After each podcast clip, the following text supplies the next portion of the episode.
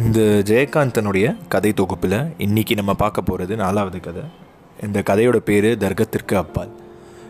இதுக்கு முன்னாடி பார்த்த கதைகள்லாம் ஜெயகாந்தன் எழுதிய கதைகள். ஆனால் இப்போ நம்ம பார்க்க போகிற கதை ஜெயகாந்தன் வாழ்க்கையில் நடந்த ஒரு சின்ன நிகழ்ச்சி. இது வரைக்கும் பார்த்த கதைகளுக்கும் இதுக்கும் என்ன வித்தியாசம் அப்படின்னா இது வரைக்கும் பார்த்த கதைகளில் ஒரு புறையோடிய வலியோ இல்லை ஒரு ரொம்ப கனமான ஒரு ஒரு சிந்தனையும் சொல்லியிருப்பார் ஜெயகாந்தன். இந்த கதை கொஞ்சம் ஒரு லைட்டர் நோட்டில் இருக்கிற மாதிரி இருக்கிற கதை. ஆனால் இதுலேயும் முடியிறப்ப நம்மளுக்கு there is a food for thought அப்படின்னு சொல்லலாம். அதாவது யோசிக்கிறதுக்கு கண்டிப்பாக ஒரு விஷயத்தை வச்சுருக்காரு. ஆனால் கொஞ்சம் ஒரு ஒரு லைட்டர் ஹார்ட்டில் கேட்குற கதை இது.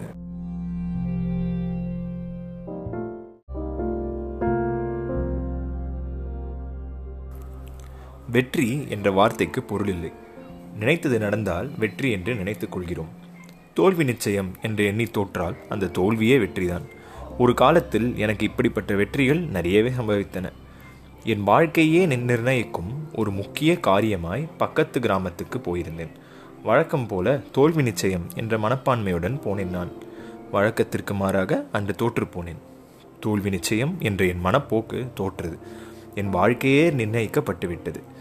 கற்பனைக்கும் எட்டாத ஒரு பேரழகியை ரகசியமாக மனசிற்குள் காதலித்து அந்த காதலை அவளிடம் வெளியிடும் எண்ணம் நானே பரிகசித்து பின் ஒரு அசட்டு துணிவில் அவளது பரிகசிப்பை ஏச்சை எதிர்பார்த்து தயங்கி நாணி கூசி அவள் சன்னதியில் நின்று உன்னை நான் காதலிக்கிறேன் என்று முற்றிலும் கூறி முடிக்கும் முன்பாகவே அந்த வானத்து கனவு வார்த்தையை எதிர்பார்த்து பல காலம் தவக்கிடந்தவள் போல ஆயிரம் முத்தங்களை எதிர்நோக்கி சிவந்த அதரங்கள் துடிதுடிக்க என் கரங்களிலேயே அவள் விழுந்ததற்கொப்பான தோல்வியது இந்த தோல்வியை அல்லது வெற்றியை கொண்டாடி தீர வேண்டும்.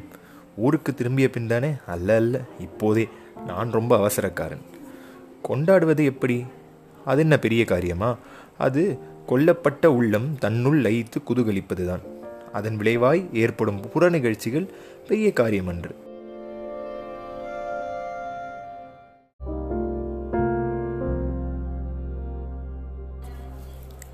கொண்டாடத்தக்கதை. சிலர் வானத்துக்கு வண்ணம் பூசி வேடிக்கை நிகழ்த்தி கொண்டாடுவார்கள்.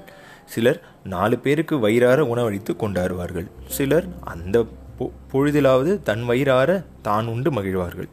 அதெல்லாம் அப்போதிருக்கும் அவரவர் சக்தியையும் நிகழ்ச்சியையும் பொறுத்தது. எனினும் மனசில் ஏற்படும் அனுபவம் அனைவருக்கும் ஒன்றுதான். இப்பொழுது என் நிலைமை பையில் இருக்கும் ஒரு வெள்ளி ரூபாய் நாணயம். அதற்கென்ன இந்த ஒரு ரூபாயிலும் கொண்டாடலாமே அதுதான் முடியாது. ஊருக்கு போக முக்கால் ரூபாய் வேண்டும். அதனால் தான் என்ன? கால் ரூபாயில் கொண்டாடலாமே? அது முடியாதோ? நிச்சயம் முடியும். சங்கரையர் ஹோட்டலில் புது பால் புது டிகாஷன் சர்க்கரை கம்மி ஸ்ட்ராங்காக ஒரு காஃபி. ரெண்டனா தான். காப்பி அருந்தியதும் உடம்பில் ஒரு புது தெம்பு. மனசில் தனி குதூகலம். ஊர் திரும்ப ஒதுக்கி வைத்த பனிரெண்டனா போக கையில் இருக்கும் இரண்டனாவை என்ன செய்யலாம்? கடைசி சல்லியையும் ஒரு ராஜாவைப் போல் செலவு செய் என்ற பழமொழி நினைவுக்கு வந்தது. ஐயா தர்மதுர கண்ணில்லாத கபோதி ஐயா என்ற குரல் ஸ்டேஷனுக்குள் நுழையும் இடத்தில் ஒரு ஓரமாய் அந்த குருட்டு பிச்சைக்காரன். கிழவன்.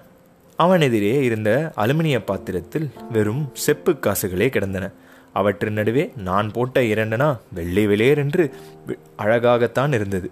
குருடன் அதை எடுத்து தடவி பார்த்தவாறே நான் இருப்பதாக அவன் நினைத்து கொண்ட திசையை நோக்கி கரம் குவித்து சாமி நீங்க போற வழியெல்லாம் புண்ணியம் உண்டு என்று வாழ்த்தினான். அதன் பிறகு உண்மையிலேயே நாலனாவில் அந்த நல்ல நாளை கொண்டாடிவிட்ட நிறைவு பிறந்தது எனக்கு. புக்கிங் கவுண்டரின் அருகே போய் என் சொந்த கிராமத்தின் பெயரை சொல்லி சில்லறையை நீட்டினேன். சிறிது நேரத்திற்கெல்லாம் டிக்கெட் எதிர்பார்த்து கொண்டு நீட்டியிருந்த கையில் சில்லறை மீண்டும் வ- வந்து விழுந்தது. இன்னும் ஓரணா கொடுங்க சார். பன்னிரெண்டனா தானே டிக்கெட்டு அது நேத்தோட சரி இன்னிலிருந்து அதிகம். என் கை சில்லறையுடன் வெளியே வந்தது. திடீரென்று பாதாளத்தில் வீழ்ச்சி உற்றது போல் திகைப்பில் நின்று விட்டேன் யாரிடம் போய் ஓரணா கேட்பது? அதோ ஒரு பெரியவர் பேப்பர் படித்து கொண்டு உட்கார்ந்திருக்கிறார். அவரிடம் கேட்கலாமா என்று நினைக்கும் போதே ஒரு அனாதானே கேட்டால்தான் என்ன? என்று நினைக்கும் போதே கேட்டால் என்ன நடக்கும்? என்பது தெளிவாக அங்கே நடந்து கொண்டிருந்தது.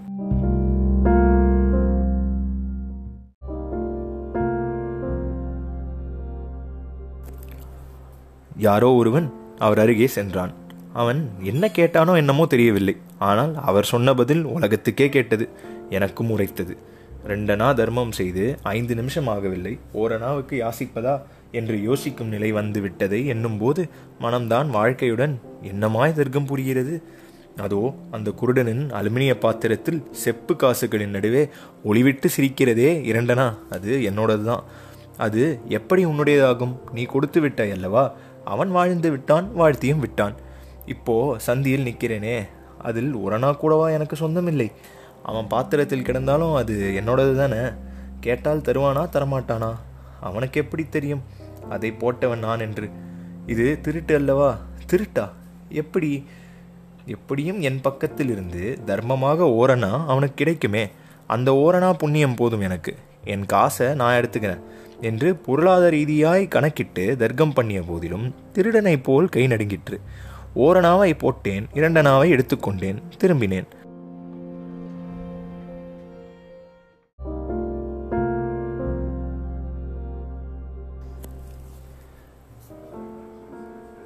அடா பாவி திரும்பி பார்த்தேன்.